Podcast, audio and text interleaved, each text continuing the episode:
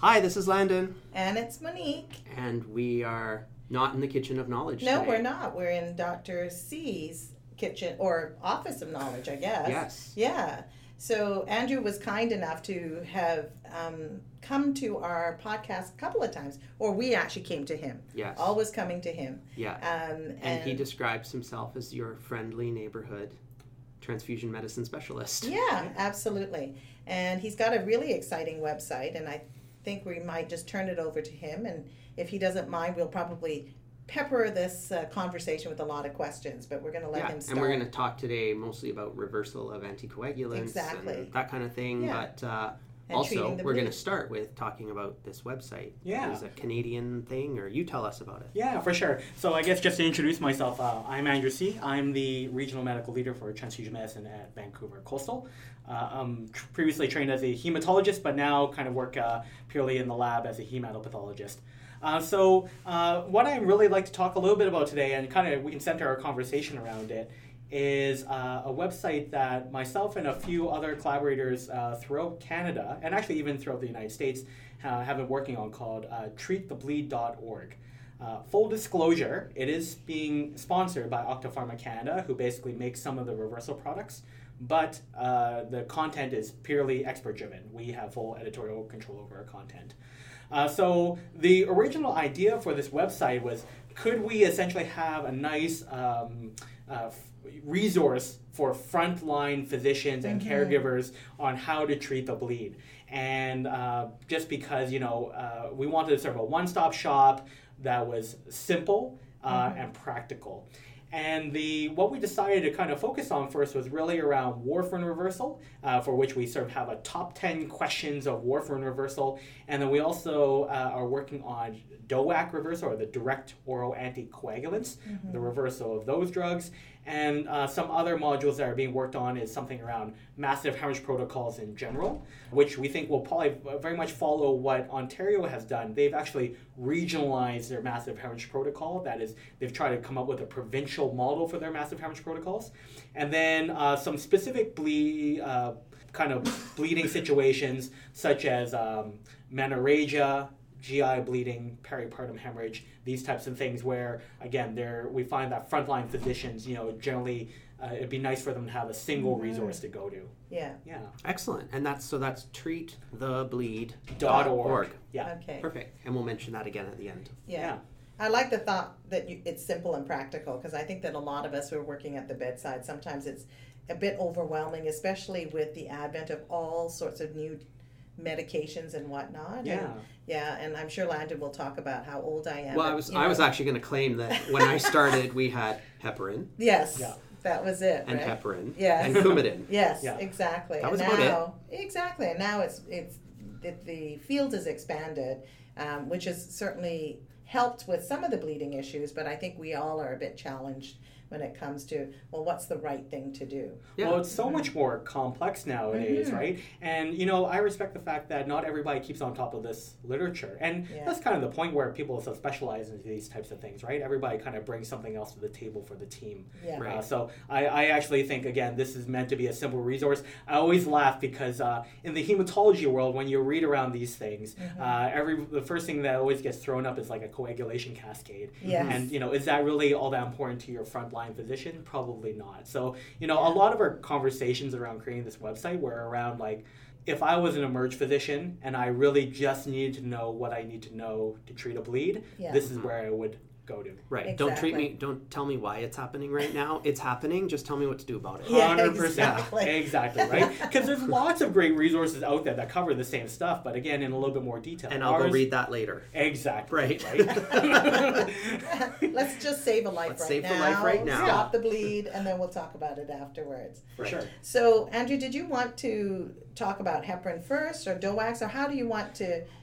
Well, yeah. So um, I, I can probably go over a little bit around. So just very briefly, maybe we can talk about some of uh, the traditional Yeah. anticoagulants and then some of the newer anticoagulants out there. Absolutely. Uh, so for traditional things, I won't go into heparin all that much, only to say that uh, you know nowadays people are using low molecular weight heparin instead Mm-hmm. of unfractionated, and really the reversal strategy around this is usually using protamine. Uh, so protamine typically is more meant for unfractionated heparin, but you can use it in this situation for low molecular weight heparin as well. Uh, but generally, it's just thought not to be as effective. So Okay. that essentially covers that. Easy peasy, Easy yeah. Well, and, and and you know, if, if what I was told in nursing school was correct, heparin, uh, unfractionated heparin has a very short half life, Half-life. and so really just turning it off. yes. By the time you get a lot of this other stuff, the heparin's already starting to really reverse itself. For sure. So And I guess the added point too also is that with protamine, you can also probably the big risk associated with that is around um, uh, hypersensitivity reactions. Okay. Yeah. Uh, probably the more uh, the most significant of the uh, I guess older or traditional anticoagulants is, is warfarin, Right. right, or Mhm. Coumadin, and uh, largely its indications have been around sort of prevention of atrial fibrillation, like the Right. strokes that are related to it, or the thromboembolic strokes, and around sort of treatment of, uh, for example, DVTs, Right. uh, pulmonary embolisms, and so forth. So really, the the big kind of takeaways for treating a life-threatening bleed on warfarin are kind of threefold. One, I would probably say is first of all supportive care. Right. Uh, you would stop the anticoagulant and any other things that would make your patient bleed, like antiplatelets. Mhm. And then your blood work around the supportive care really is around sort of your CBC, because you want Right. to figure out what their hemoglobin is, uh, and their platelet count in case you got to transfuse. Your coagulation testing, your INR and your PTT, and oftentimes missed in a bleeding patient is your fibrinogen. A group and screen, uh, Right. because that gives you access to a lot of blood other than group O blood if your patient is bleeding heavily. And then obviously concerning blood transfusion as well. Mhm. Uh, the second sort of tenant is around reversing the warfarin. Right. So the I sort of separate this into sort of your fast reversal, what do I do now, and then also what do I need to give alongside it as a true antidote that will keep the warfarin off. Right. So when people ask me what the true antidote to warfarin is, it's actually vitamin K.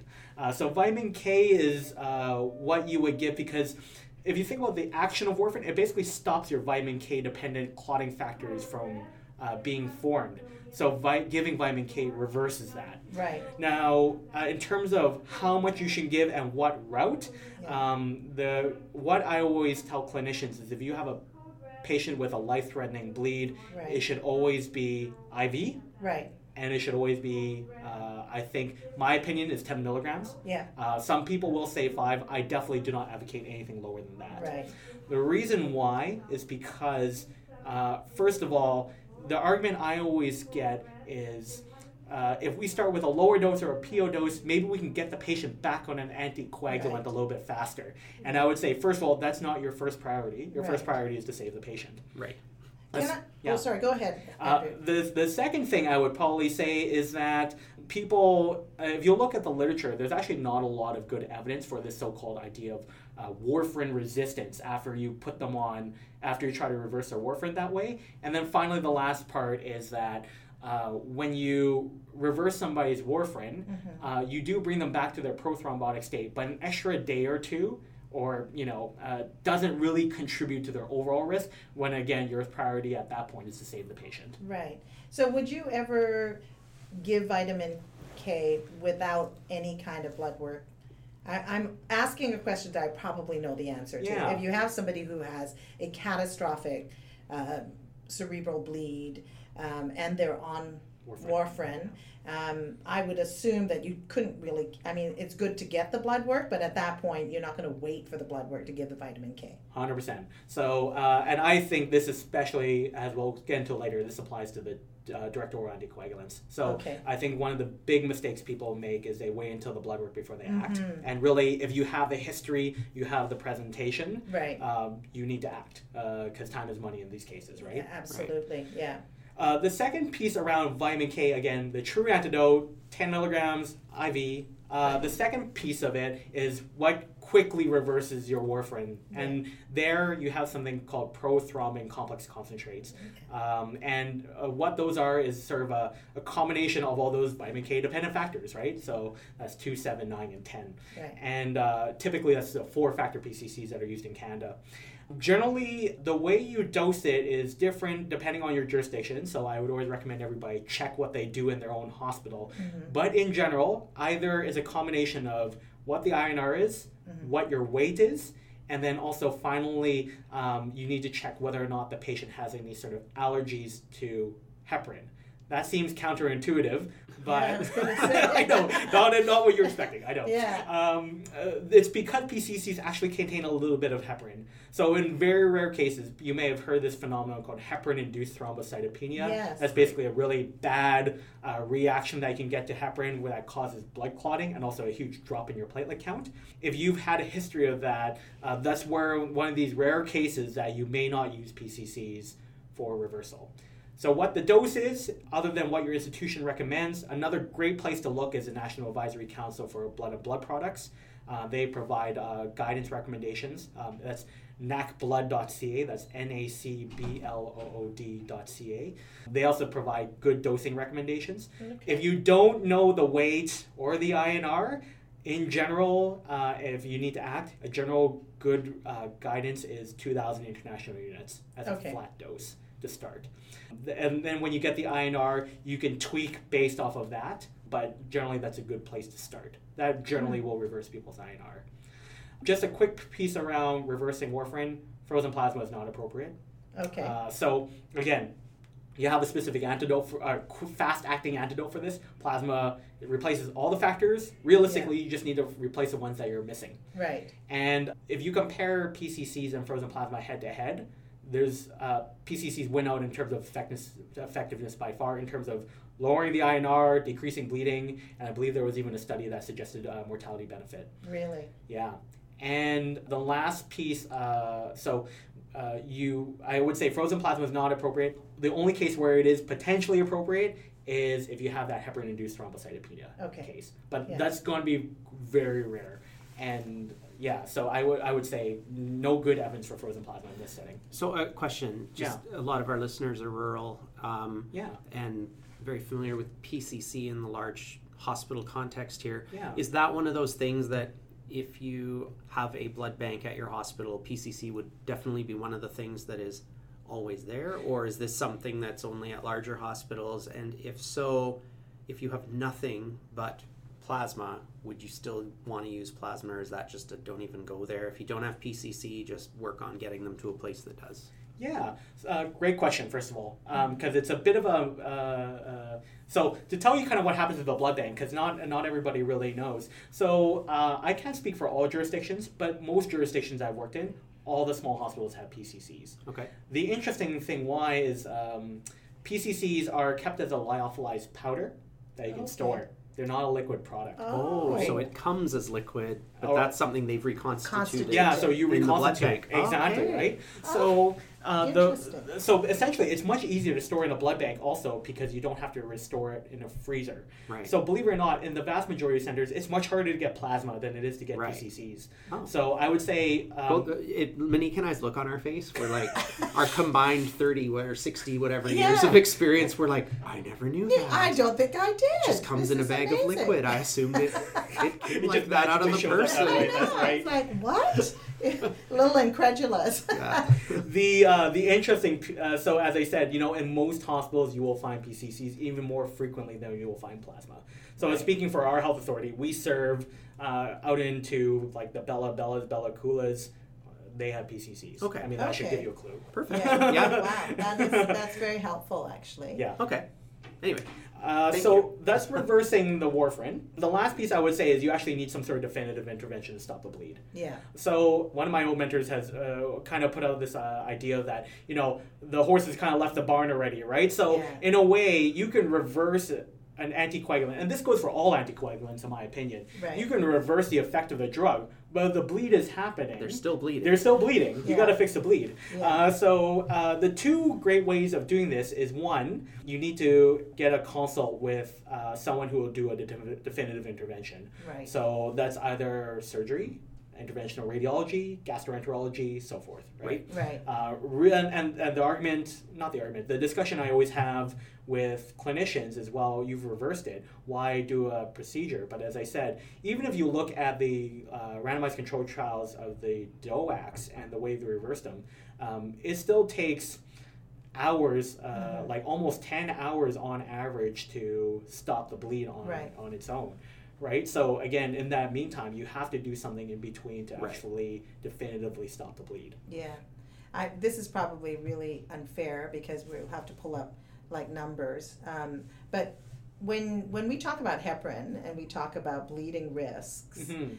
where are the where are the largest risks? I'm assuming that this the minor bleeds are probably the things that you might see the most, like the bleeding gums or maybe something that bleeds more often than anything else. So when we're talking about these big bleeds, we're talking about like cerebral hemorrhage or GI bleeding that we're really talking about here. Yeah, right? so a Yeah. great question. So how do you risk stratify a bleed, Yeah. right? Um, that's a better way of putting it. right, so- That's Thank the, you, that's Andrew. the smart That's person a way of smart saying it. person way of saying it. you go you go through medical school just to learn big words. Yeah, It's amazing. risk stratification. Yes, that's exactly what I was trying to say. And that's a good way of framing this conversation. So, you know, what I've just described here is for what I call life-threatening bleeds. Right. So I think intracranial hemorrhage fits within that group. And I would say uh, bleeds in which you are transfusing a couple units within the first hour. Right. Right. Okay. That can be big GI bleeds, but traumatic bleeds, even bad cases of like menorrhagia, Right. uh, um, you know, like peripartum bleeds. Yeah. Actually, peripartum hemorrhage is actually one of the most common uh, Oh. causes of uh, its mortality rate is actually like still quite high. Uh, it's about one in 150 if I recall. Wow. Yeah. Yeah. So uh, those are the types of bleeds I would say life threatening. Yeah. You gotta do everything just to save the patient, right? Right. Stuff that tends to be sort of in the moderate category, you know, your subacute GI bleeds, Mhm. kind of in that area where you can probably just transfuse them. I think it's a reasonable idea to reverse the anticoagulant in these cases, right? Right. Uh, but you don't necessarily need to, let's say, activate a massive hemorrhage protocol. Right. Right. And then your minor bleeds are kind of things like slow continued menorrhagia, Yeah. epistaxis, Right. right. Things like that. Yeah. Uh, ecchymoses, for example. Yeah. Uh, so what I, the discussion I have around here is really around that life-threatening sort of Certainly, category, yeah. right? The last part I'll kind of cover as around tr- stopping the bleed is a great adjunct to use is tranexamic acid. Yeah. Uh, so I knew it was. I I knew that one, Denise. Uh, me too. I was going to ask the I question. knew it was gonna I be thought, can we use TXA. TXA? it's like the answer to everything, you know, Yeah. like lupus, you know. Exactly. um, and and it's to be fair, tranexamic acid has never been studied in the context of an of anticoagulant associated bleeds. Mhm. But I think it's well within the standard of practice that if you have a bleed on an anticoagulant, tranexamic acid is very reasonable. And it won't Right. cause harm. Yeah, Like we, Yeah. we pretty well know it won't cause harm. Correct. And we're not sure what the benefit. Because you're saying it's a two pronged thing. You need Yeah. to kind of reverse the anticoagulant, but you also have to stop the bleeding, correct. right? So, Exactly. Yeah. Uh, so again, I think it's a great adjunct in this case. Um, I th- don't recall. I think in my last talk, I, I talked Yeah. a little bit about tranexamic acid. Yes, you so I won't did. go into, Yeah. too many details, but big thing is that uh, get into two grams any way you can. Yeah. Uh, so if you can get it through infusion, that's great. If Yeah. not, the bolus is perfectly reasonable in my opinion. Yes, Yeah. exactly. Just give it is basically what we want to say. Essentially, Yeah. yeah. if somebody's bleeding, give it. That makes sense to me.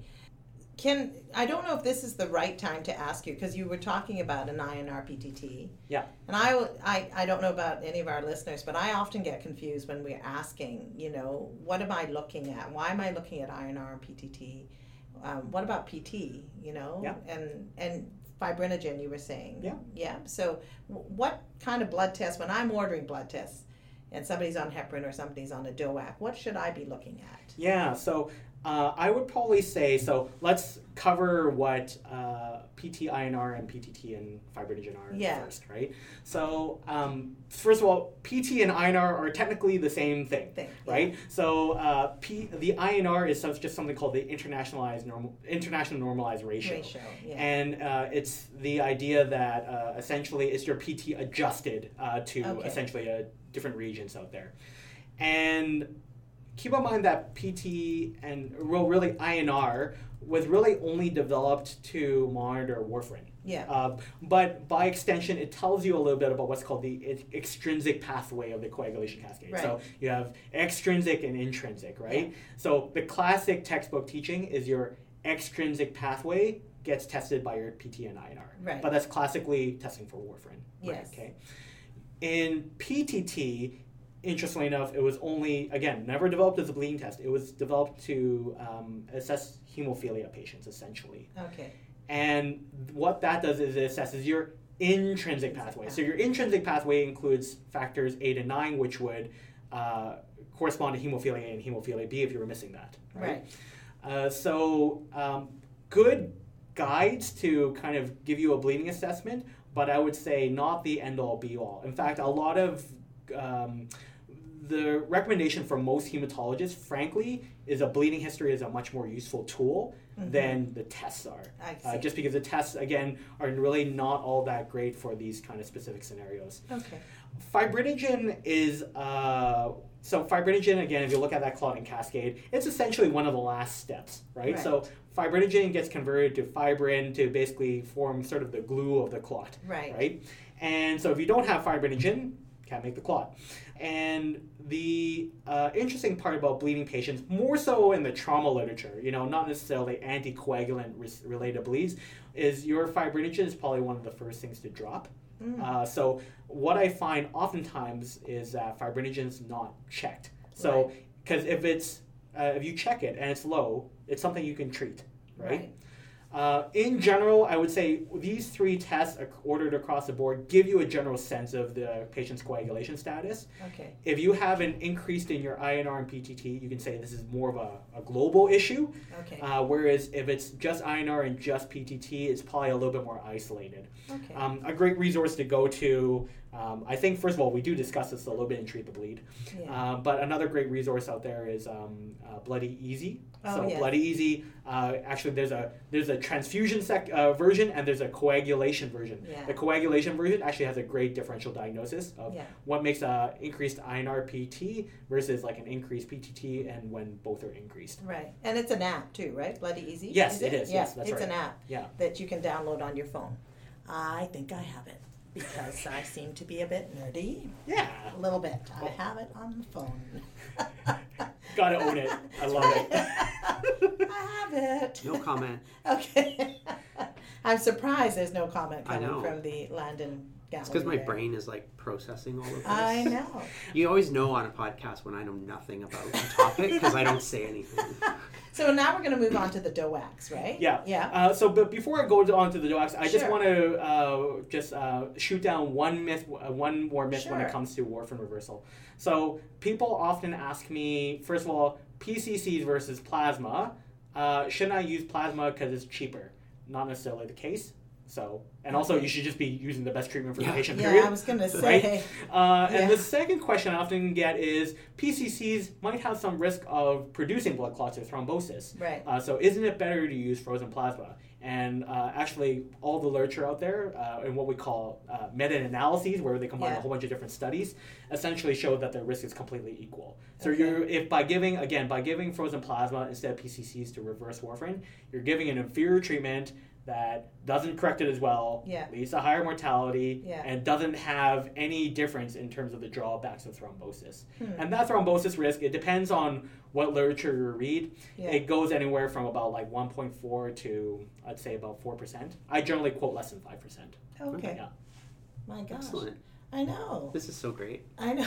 It's great when we're learning as well. I know. That's why I'm here. That's why we There. interview people. I know, so that Landon and I can sound smart.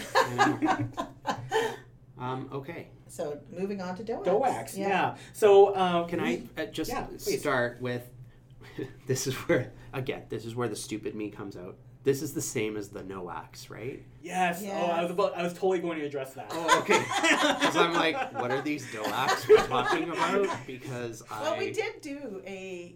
Do you remember we did a we podcast, did a podcast on it? on- DOACs versus no, NOACs. we did the We- NOACs, not the DOACs. No, we did talk about it in Oh, the wow. podcast. Okay, well it doesn't matter. okay. Andrew's gonna make us smart. So, Whatever. It's like I don't remember what I had for dinner yesterday. Right? yeah, exactly. Uh, so, uh, so first of all, you know, we just covered again. We just covered the more older traditional anticoagulants, Mhm. heparin, warfarin. Right. Right. Now moving to the DOACs, um, Yeah. probably they come in largely two flavors. Right. Uh, one is the uh, direct thrombin inhibitors. So, well, most well-known one is dabigatran. yeah. Okay, and then the other one is uh, the anti-10A inhibitors, Yeah. which is uh, apixaban, rivaroxaban, edoxaban. Those are the most common ones. Right. So, uh, as their namesake, uh, dabigatran inhibits thrombin, which you need to produce a blood clot, and factor 10A is probably one of the is one of the more important uh, factors in terms of the common clotting pathway. Yeah. So again, by inhibiting that, you stop blood clots from forming. Exactly.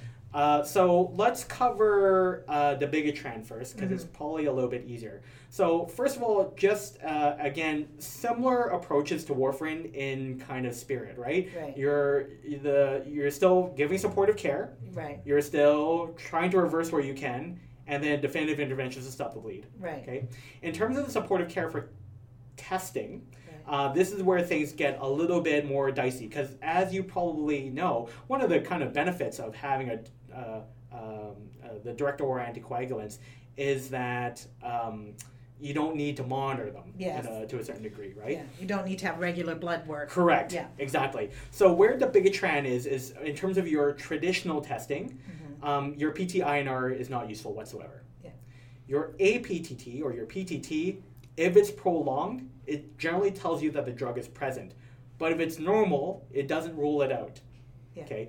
To really rule out the uh, the drug, you really need to do something called uh, dilute thrombin time, or even a thrombin time.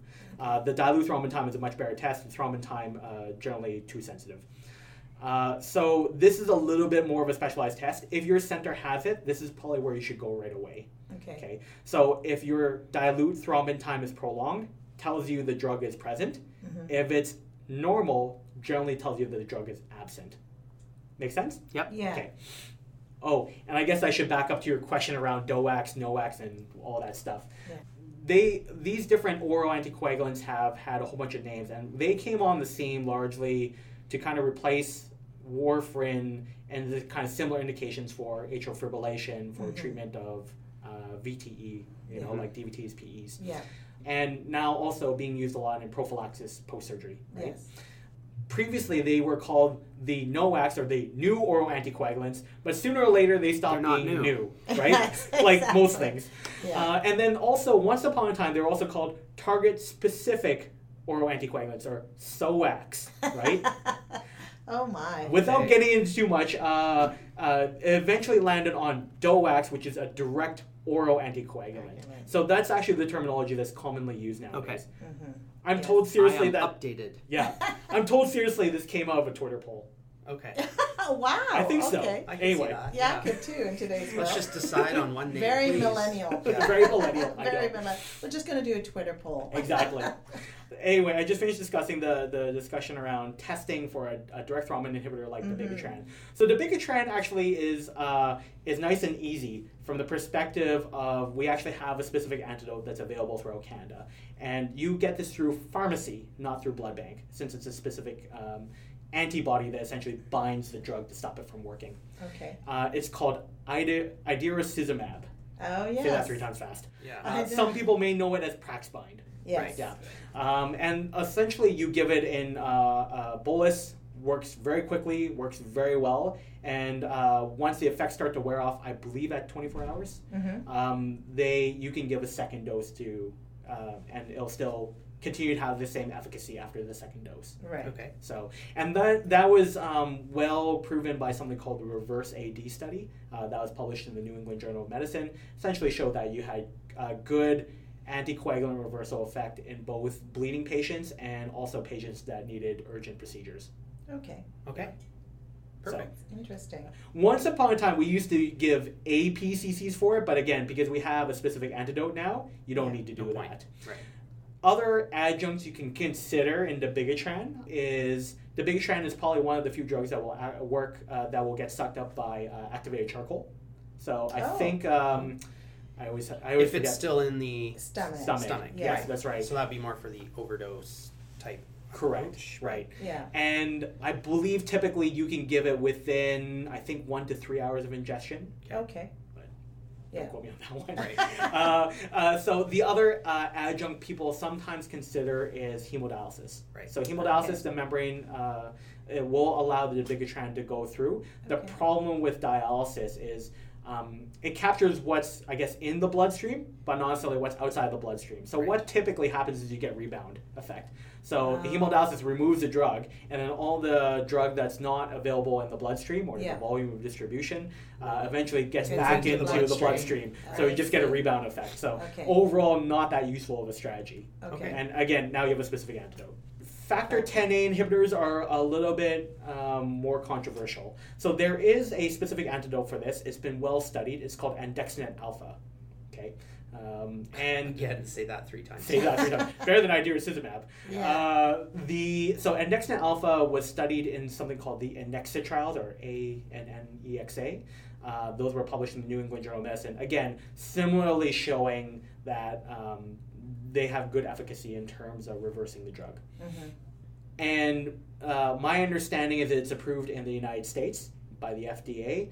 Don't believe it's approved in Health Canada yet, Okay. but either way, it's not widely available throughout Canada. And until that specific antidote comes, the general recommendation is to give PCCs. Again, that same antidote you would give for warfarin. Okay.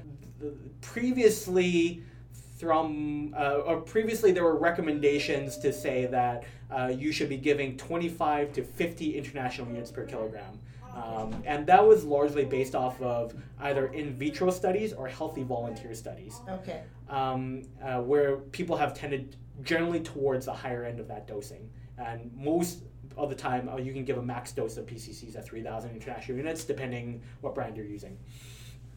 Nowadays, uh, there's been two good prospective cohort studies in bleeding patients using PCCs for reversal, or to tr- uh, try to, uh, you know, reduce the drug effect of the uh, anti-10A inhibitor. And generally, the results are pretty good. Um, overall, probably about two thirds of patients have good hemostasis after use of PCCs Okay. um, consistent between these two studies. And uh, so people in those studies generally use 25 international units per kilogram, the lower end of that dosing. And I, I my personal belief is that this, this dosing is correct, Okay. uh, since it's actually based on bleeding patients. Right. But in many cases, you don't have a weight. Uh, so my general You recommendation. mean everyone I know. unconscious in a trauma bay is not 70 kilograms? I know, totally. So my recommendation is generally a flat dose of 2,000 international units. Okay. Again, kind of similar to warfarin as if you didn't know an INR. Yeah. Right. Yeah. Yeah.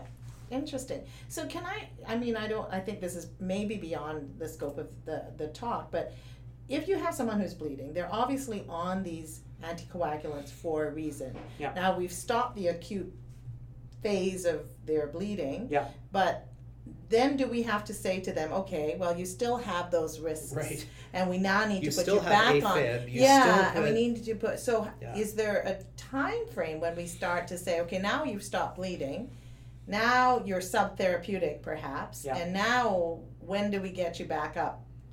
Million dollar question. Yeah. Um, so, frankly, uh, nothing, there's not a lot of great literature out there Yeah. on it. And a lot of it is depending on how bad the bleed is, how bad the clot was, how recent the clot was. Right. You know, these types of questions. And I have to admit, these are the things that even hematologists struggle. Yeah. So I can only imagine for frontline physicians, it's nearly impossible to make this decision, right? Yeah. So first of all, I would say those situations, uh, get a specialist involved if you can, Right. right? Right. Yeah.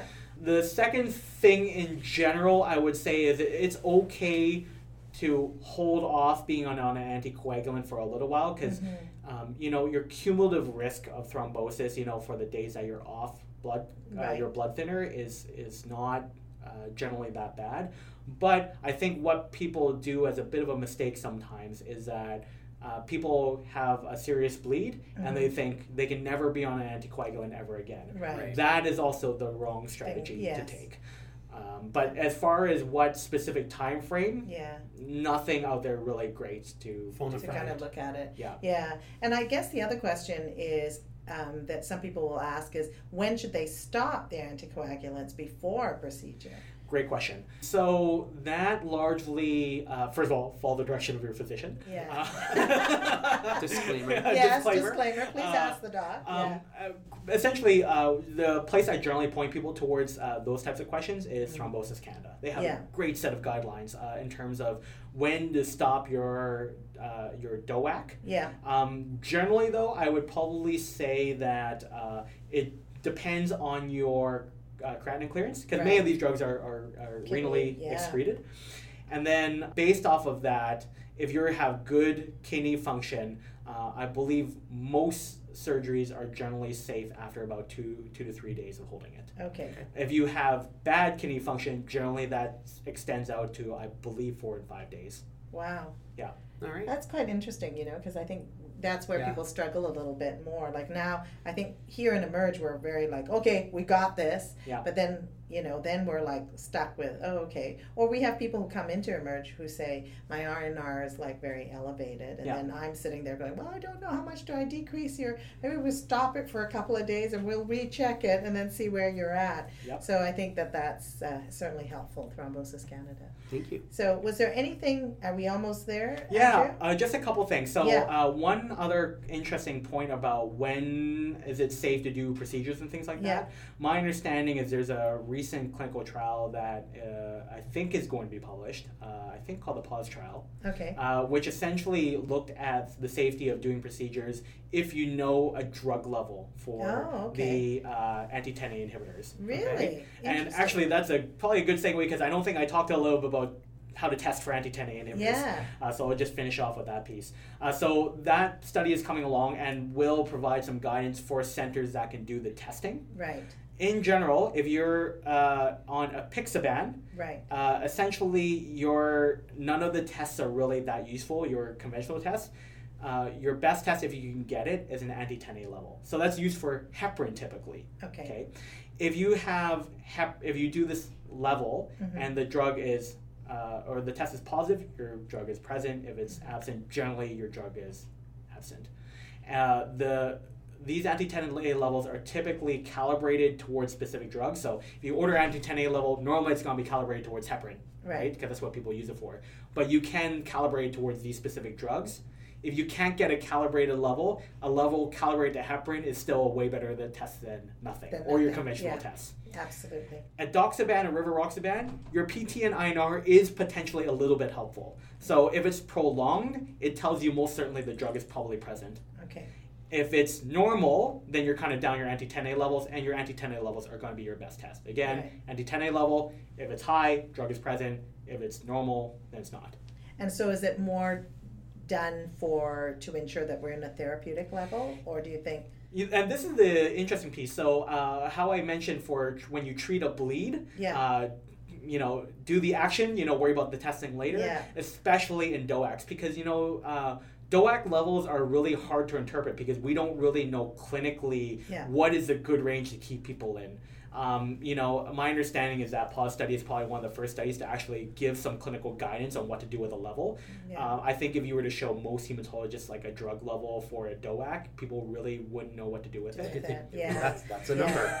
it's a number. Is the person it's a number. Yeah. Exactly, right? It only tells you probably if it's high, it's present. Yeah. It's normal, probably not. Right. But what is the proper therapeutic range? And also, uh, my understanding is, you know, there are commercial kits out there, but again, calibrations are different, methodologies are different, right? Yeah. People have different in-house assays, all that stuff. Absolutely. Right. Yeah, and I think it would be interesting because I think before we started the podcast, Andrew and Landon and I were talking about doing a test that actually is meaningful to your clinical practice and Yeah. not just doing a test um, to have a number. So it will be interesting to know in future if Yeah. it's going to be a test that helps us with some therapeutic level or what does the patient look like, right? Like what am I going to do there? Yeah.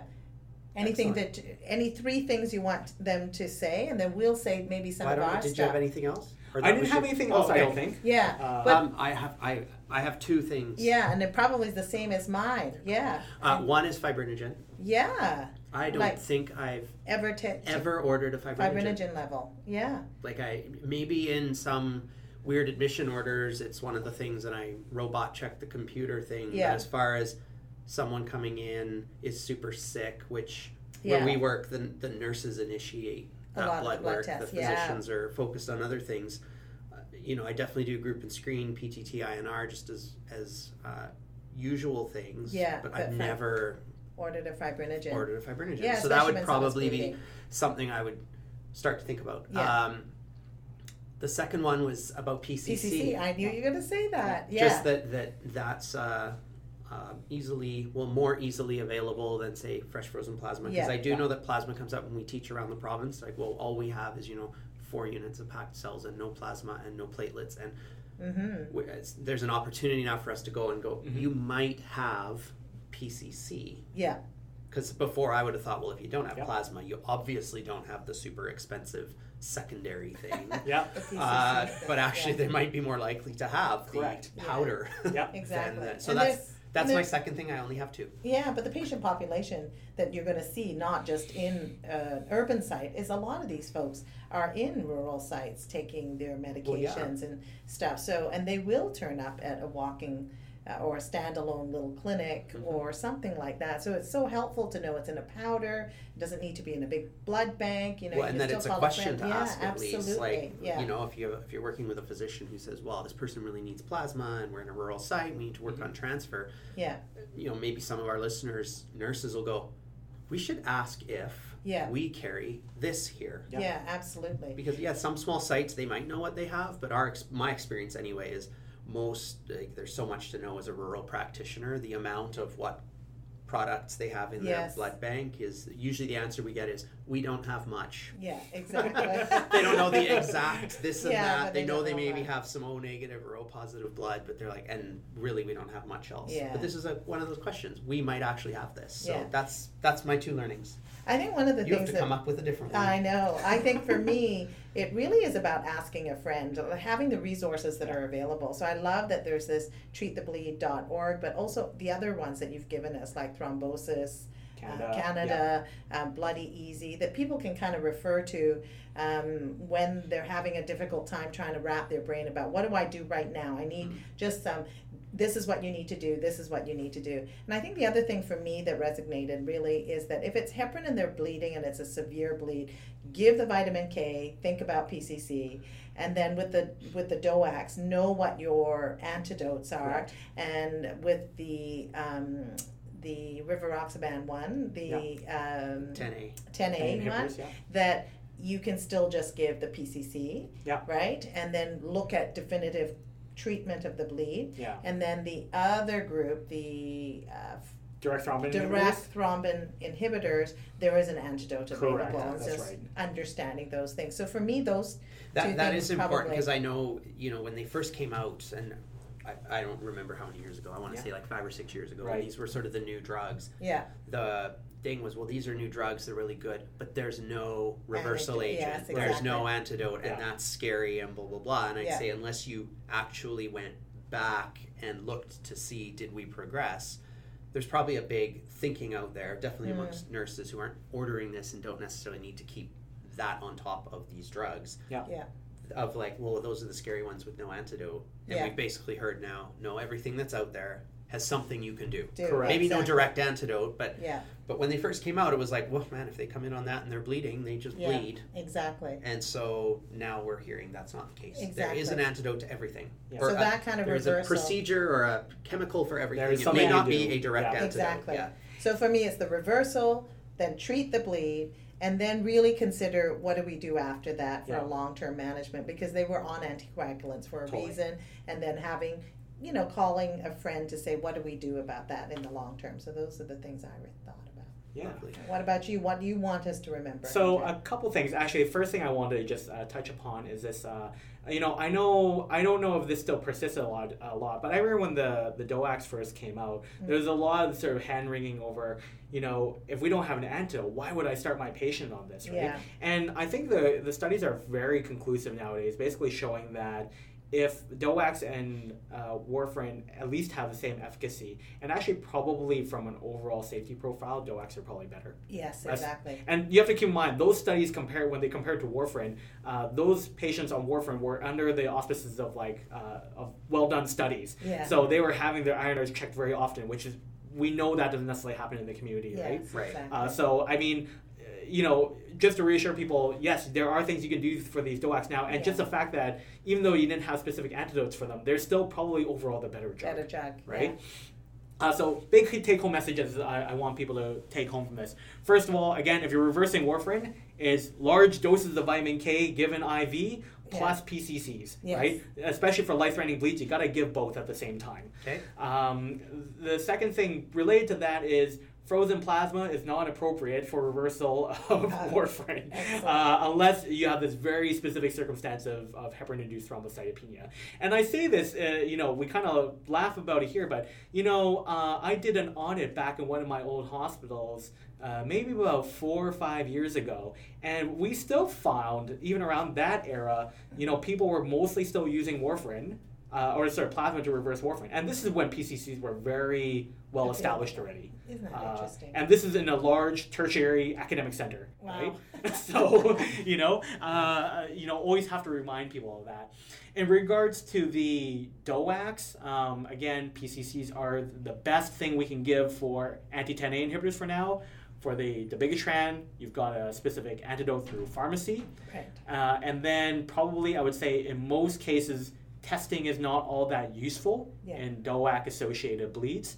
And then find the last piece, as you guys have kind of hit on, no matter what you do in terms of antidotes, reversals, chemicals you give, uh, you always have to do something definitive to stop the bleed. Excellent. Yeah. Thank you so much, Andrew. Perfect. Gosh, learned so much. And the website is, is treatthebleed.org. Yes. And actually, we have done uh, a few talks that might you, if you wanted to review the clotting cascade, we did that. We've as done well. the clotting cascade. We have, yeah. So different ones, and we did do one ones. on DOACs yes. as well. So uh, thank you very much for adding to our uh, library of, of um, hematological, podcasts. exactly. thank you very much, Andrew, and we will talk to you guys next month. Any final? No. Thanks for having me again. All right. Alrighty. Bye-bye. Bye, guys. For past episodes and to comment on this episode please visit our website at nursem.org. That's N U R S E M dot O R G. You can follow us on Twitter at NursemCast and also find us on Facebook at Nursem Podcast.